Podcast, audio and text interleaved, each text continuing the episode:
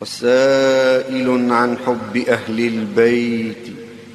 هل أقر إعلانا به أم أجحد هيهات؟ هيهات ممزوج بلحمي ودمي. حبهم حبهم وهو الهدى والرشد. آل بيت النبي صلى الله عليه وسلم. وسائل عن حب أهل البيت. هل أقر إعلانا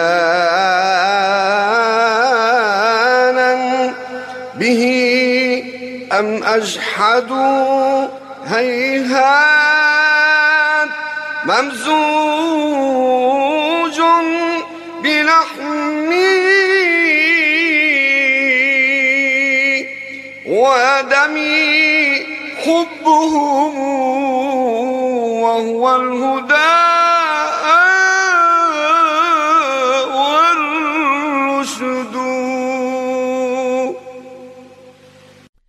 أهلا بكم ومرحبا مستمعينا الكرام في هذه الحلقة الجديدة من برنامج آل بيت النبي والتي نتكلم فيها اليوم عن العباس بن عبد المطلب عم النبي وصنو أبيه.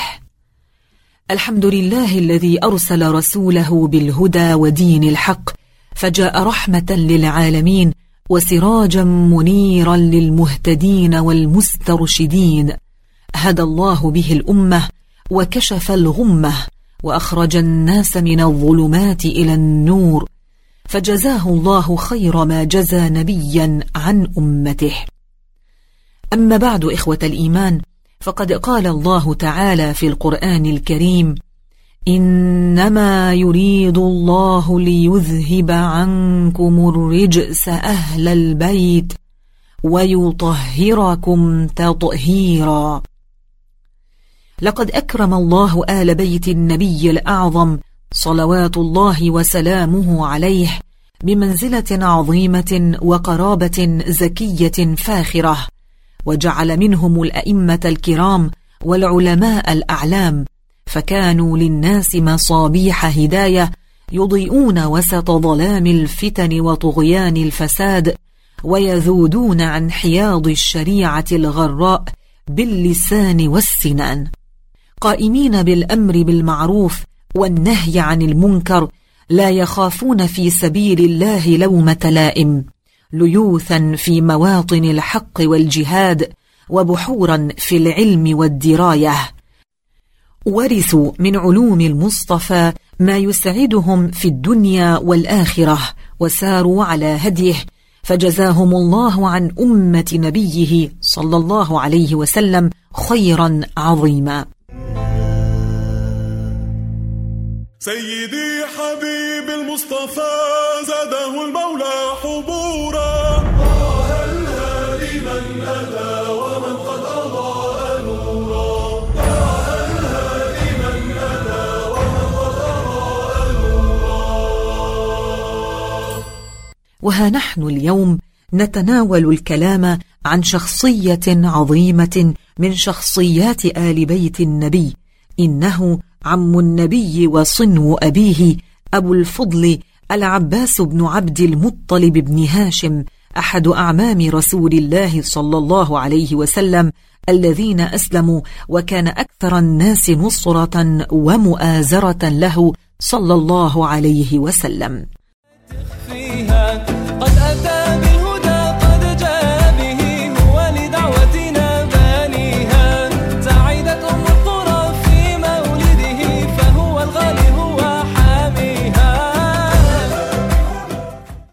العباس رضي الله عنه ولد قبل عام الفيل بثلاث سنين وهو بذلك يكون أسن من الرسول صلى الله عليه وسلم بثلاث سنين. أمه هي نثيلة بنت جناب بن كليب بن مالك. ذكر الصفدي في الوافي بالوفيات أنها كانت أول امرأة عربية كست البيت الحرام الحرير والديباج وأصناف الكسوة. وذلك أن العباس رضي الله عنه كان قد ضاع وهو الصبي فنذرت أمه أن تكسو البيت إن وجدته فلما وجدته وفت بنذرها. سبحانك يا ذا النعماء يا خالق كل الأشياء موجود لكن ليس كما في الكون نرى من أسمائي وكان العباس رضي الله عنه رئيسا في الجاهلية وفي قريش وأسندت إليه عمارة البيت والسقاية في الجاهلية. والعمارة هي أن لا يدع أحدا يسب أحدا في الحرم. فقد اجتمعت قريش وتعاقدت على ذلك وسلمت له ذلك وكانت له أعوانا فيه. قلبي انغرم بالحرم لما رأيته يا هدايا بيه والكرم. عنده لقيته عنده لقيته قلبي انغرم ويذكر أصحاب السير كالذهبي وابن سعد وابن الجوزي أنه أسلم قبل الهجرة وكان يكتب إسلامه خوفا من إيذاء كفار قريش. ويوم بدر خرج مع المشركين مستكرها. ففي سير الذهبي عن عمارة بن عمار بن أبي اليسر السلمي عن أبيه عن جده أنه قال نظرت إلى العباس يوم بدر وهو واقف كأنه صنم وعيناه تذرفان. فقلت له أتقاتل ابن أخيك مع عدوه؟ فقال ما فعل؟ أقتل؟ قلت الله أعز له وأنصر من ذلك. فقال ما تريد إلي؟ قلت الأسرى فإن رسول الله صلى الله عليه وسلم نهى عن قتلك. فقال ليست بأول صلته وبره. فأسرته ثم جئت به إلى رسول الله صلى الله عليه وسلم. وطلب النبي صلى الله عليه وسلم من العباس أن يفدي نفسه وابن أخيه عقيل بن أبي طالب ونوفل بن الحارث وعتبة بن عمرو بن جحدم. فقال العباس يا رسول الله إني كنت مسلما ولكن القوم استكرهوني. فقال النبي صلى الله عليه وسلم الله أعلم بإسلامك إن يك ما تذكر حقا فالله يجزيك به. فأما ظاهر أمرك فقد كان علينا فافد نفسك. وكان رسول الله صلى الله عليه وسلم قد أخذ منه عشرين أوقية من ذهب. فقال العباس رضي الله عنه يا رسول الله احسبها لي من فداي. فقال لا ذاك شيء أعطاناه الله منك. فقال العباس فإنه ليس لي مال. فقال الرسول فأين المال الذي وضعت بمكة حين خرجت عند أم الفضل بنت الحارث ليس معكم أحد؟ ثم قلت لها إن أصبت في سفري هذا فللفضل كذا ولعبد الله كذا. قال العباس والذي بعثك بالحق ما علم بهذا أحد غيري وغيرها وإني لأعلم أنك رسول الله. وقال العباس رضي الله عنه وأنزلت الآية. يا أيها النبي قل لمن في أيديكم من الأسرى إن يعلم الله في قلوبكم خيرا يؤتكم خيرا مما أخذ منكم ويغفر لكم والله غفور رحيم. فأعطاني الله مكان لعشرين أوقية في الإسلام عشرين عبدا كلهم في يده مال يضرب به مع ما أرجو من مغفرة الله تعالى.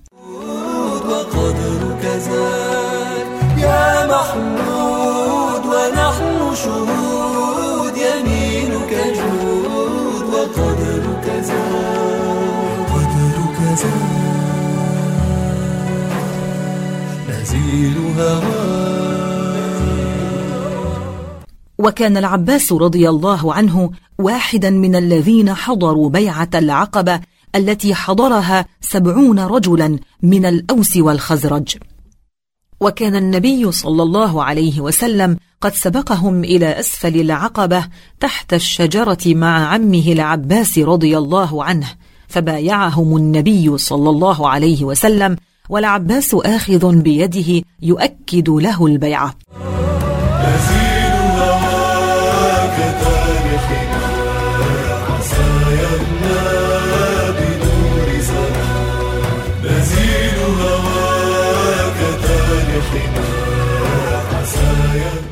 فيما يلي مستمعين الكرام نتكلم عن خلقته وشمائله.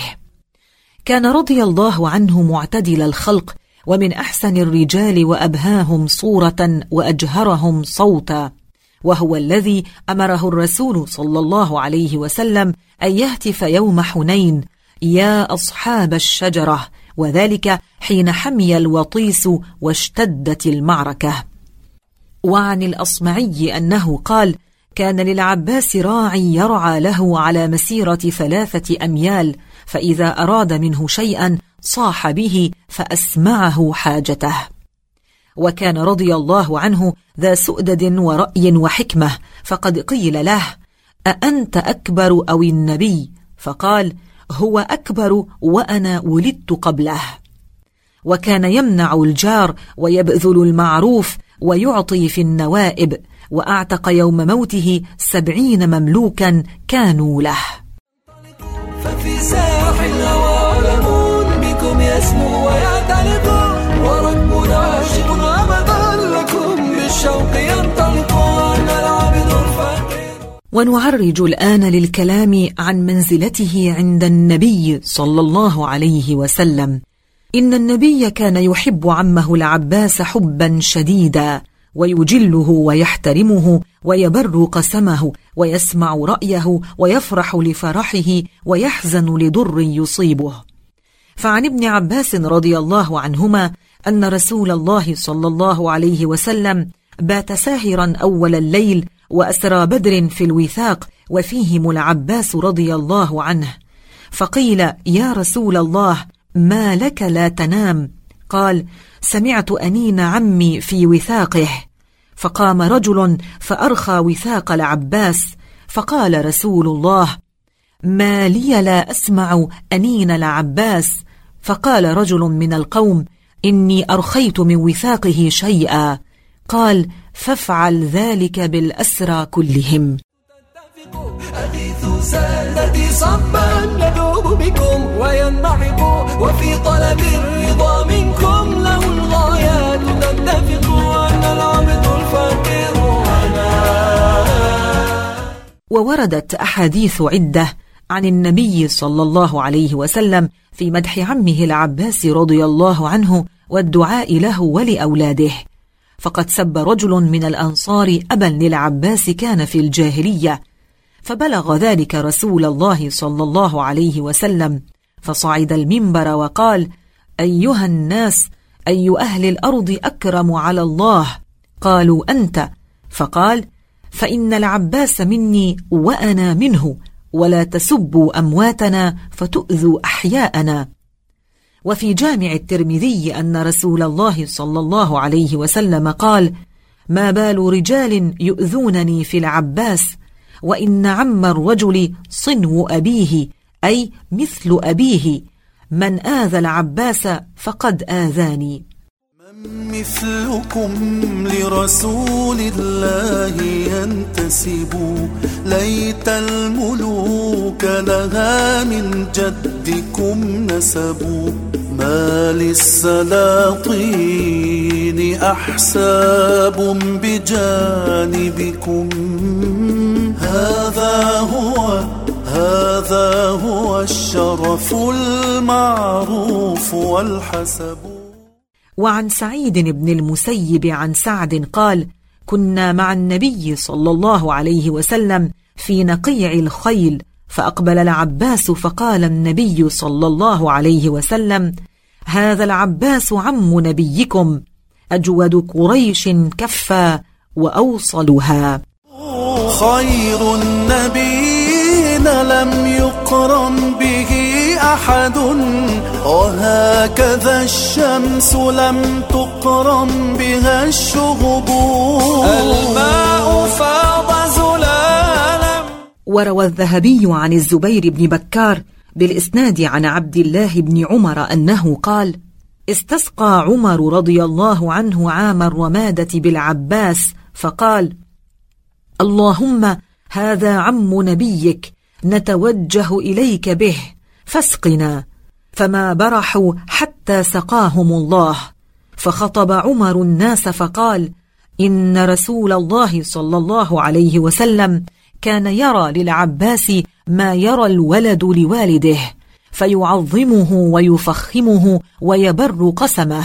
فاقتدوا أيها الناس برسول الله صلى الله عليه وسلم في عمه العباس واتخذوه وسيلة إلى الله فيما نزل بكم. إني إليك بأبناء لك انتسبوا مستشفع فلعلي منك أقترب.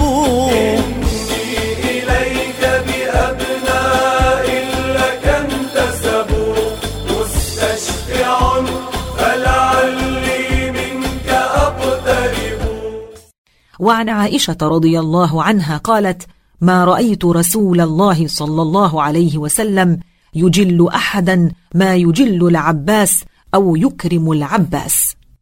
وكان الصحابة يجلون العباس رضي الله عنه ويحترمونه. ففي الأدب المفرد للبخاري أن علي بن أبي طالب رضي الله عنه كان يقبل يد عمه العباس ويقول له يا عم ارض عني. ولحسان بن ثابت رضي الله عنه أبيات مدح فيها العباس رضي الله عنه بعد أن استسقى عام الرمادة فسقي الناس. جاء فيها سأل الإمام وقد تتابع جدبنا. فسقي الأنام بغرة العباس عم النبي وصنو والده الذي ورث النبي بذاك دون الناس. أحيا الإله به البلاد فأصبحت مخضرة الأجناب بعد اليأس. مثلكم لرسول الله ينتسب ليت الملوك لها من جدكم نسبوا ما للسلاطين أحساب بجانبكم. هذا هو هذا هو الشرف المعروف والحسب. ننتقل الآن لنتكلم عن مدحه للنبي صلى الله عليه وسلم. إخوة الإيمان مدح الرسول صلى الله عليه وسلم وبيان قدره وشأنه وفضله عند الله تعالى كان سنة المسلمين منذ الصدر الأول للبعثة إلى عصرنا هذا. وحتى إنه تعدى هذه الأمة المحمدية إلى غيرها من الأمم السابقة لما روي عن بعض في مدحه صلى الله عليه وسلم. فأسعد الحميري أحد التبابعة من ملوك اليمن اشتهر عنه أبيات في مدح أحمد نبي آخر الزمان تناقلها الرواة والمؤرخون وأهل السير. والعباس رضي الله عنه عم النبي صلى الله عليه وسلم كان أحد هؤلاء الذين تفتقت قرائحهم الشعرية عن مدح سيد المخلوقات وأكرمها عند الله تعالى لتكون أبياته درة أخرى في عقد بيان شمائله ومناقبه. حبيبي عشقتك والقلب باك بك المستهان. وبالعشق فتك السيوف وفتك السهام. أنال المنى والهنا إن رأيتك لو في المنام. وتعذب نغمات شوقي بحبك خير الأنام. فقد أورد الصفدي في الوافي بالوفيات والذهبي في سيره أبياتا قالها العباس رضي الله عنه مادحا فيها النبي صلى الله عليه وسلم؟ ففي الرواية أن العباس قال للنبي صلى الله عليه وسلم بعد منصرفه من تبوك يا رسول الله إني أريد أن أمتدحك. فقال النبي قل لا يفضض الله فاك. فقال من قبلها طبت في الظلال وفي مستودع حين يخصف الورق ثم هبطت البلاد لا بشر أنت ولا مضغة ولا علق بل نطفة تركب السفين وقد ألجم نسرا وأهله الغرق. تنقل من صالب إلى رحم إذا مضى عالم بدا طبق. حتى احتوى بيتك المهيمن من خندف علياء تحتها النطق. وأنت لما ولدت أشرقت الأرض وضاءت بنورك الأفق. فنحن في ذلك الضياء وفي النور وسبل الرشاد نخترق. إذا ما ذكرتك تذرف عيني دمع الغرام وبلسم روحي مقالك صوتك عذب الكلام. وهذه الأبيات ذكرها أيضا الذهبي في سيره وابن الأثير في النهاية وغيرهما وتناولها الكثير من أصحاب السير والأدباء والشعراء بشرح مفرداتها ومعاني أبياتها. ومعنى قول العباس من قبلها طبت في الظلال وفي مستودع حيث يخصف الورق. أنك يا رسول الله قد كنت طيبا قبلها أي قبل أن تكون في الأرض حين كنت في صلب آدم عليه السلام حين خصف هو وحواء عليهما من ورق الجنة. أما البيت التالي ثم هبطت البلاد لا بشر أنت ولا مضغة ولا علق أي أن آدم عليه السلام لما هبط إلى الأرض كنت في صلبه ولم تكن حينها بشرا ولا مضغة في رحم امرأة ولا علقة.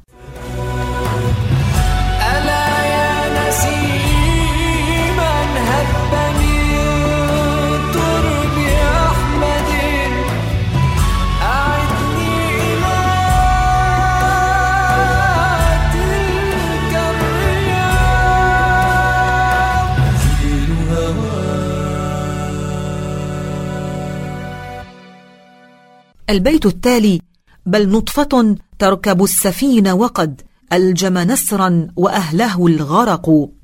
نسر هو أحد الأصنام الخمسة التي كان يعبدها قوم نوح عليه السلام. والمعنى أن رسول الله صلى الله عليه وسلم كان نطفة في ظهر سيدنا نوح عليه السلام حين ركب السفينة وغرق نسر والكفار الذين كانوا يعبدونه. البيت الذي يليه تنقل من صالب إلى رحم. إذا مضى عالم بدا طبق. الصالب هو الصلب والطبق هو القرن. ومعنى البيت أنك يا رسول الله كنت تتنقل من صلب رجل إلى رحم امرأة. والقرون تمضي وتتبعها قرون.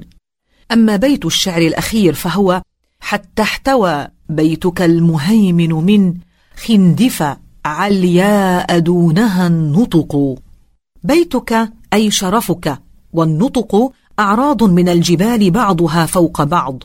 ومعنى البيت أنك نلت من الشرف أوسطه وأعلاه بانتسابك إلى خندف. وخندف هي ليلى القضاعية زوجة إلياس بن مضر وكانت العرب إذا أرادت أن تبين علو شرفها ونسبها تنتسب إليها. فكانت مثلا عن الشرف والنسب العالي.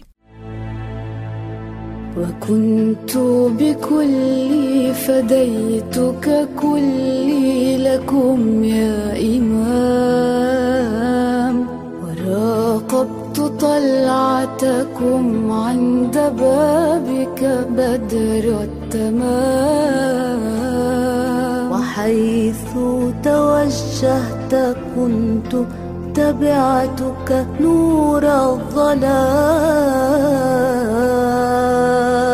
متى ما طلبت أشرت أجبت بكل اهتمام. وإذ فاتني أني خويدمكم في دوام رضيت بحظي أحدث عنك صحيح الغرام ونختم مستمعينا الكرام حلقتنا هذه بالكلام عن وفاة العباس رضي الله عنه. كانت وفاته رضي الله عنه بالمدينة المنورة سنة اثنتين وثلاثين للهجرة، فبعث بنو هاشم من يبلغ أهل المدينة خبر الوفاة، فاحتشد الناس عند بيته ولم يقدر أحد أن يدنو من سريره لكثرة ازدحام الناس. ثم ازدحم الناس عند قبره فلم يستطع بنو هاشم أن يدنوا من قبره فبعث عثمان بن عفان رضي الله عنه الشرطة يفسحون الطريق لبني هاشم حتى وصلوا إلى قبره. وغسله علي رضي الله عنه وأولاده عبد الله وقثم وعبيد الله. وصلى عليه عثمان بن عفان رضي الله عنه ودفن في البقيع. عليه سلام الله ورحمته وبركاته. وقد بارك الله في نسله فقد ذكر الصفدي في الوافي بالوفيات أنه أحصي في سنة مئتين ولد العباس فبلغوا ثلاثة وثلاثين ألفا وذكر ذلك السيوطي في تاريخ الخلفاء. رحم الله عم النبي وصنو أبيه العباس وجمعنا به في جنات النعيم. وسائل عن حب أهل البيت. هل أقر إعلانا به أم أجحد هيهات هيهات ممزوج بلحمي ودمي حبهم حبهم وهو الهدى والرشد. مستمعينا الكرام بهذا ننهي حلقة اليوم. لنا معكم موعد آخر نتكلم فيه عن شخصية أخرى عظيمة من شخصيات آل بيت النبي. وآخر دعوانا أن الحمد لله رب العالمين. وسائل عن حب أهل البيت. هل أقر إعلانا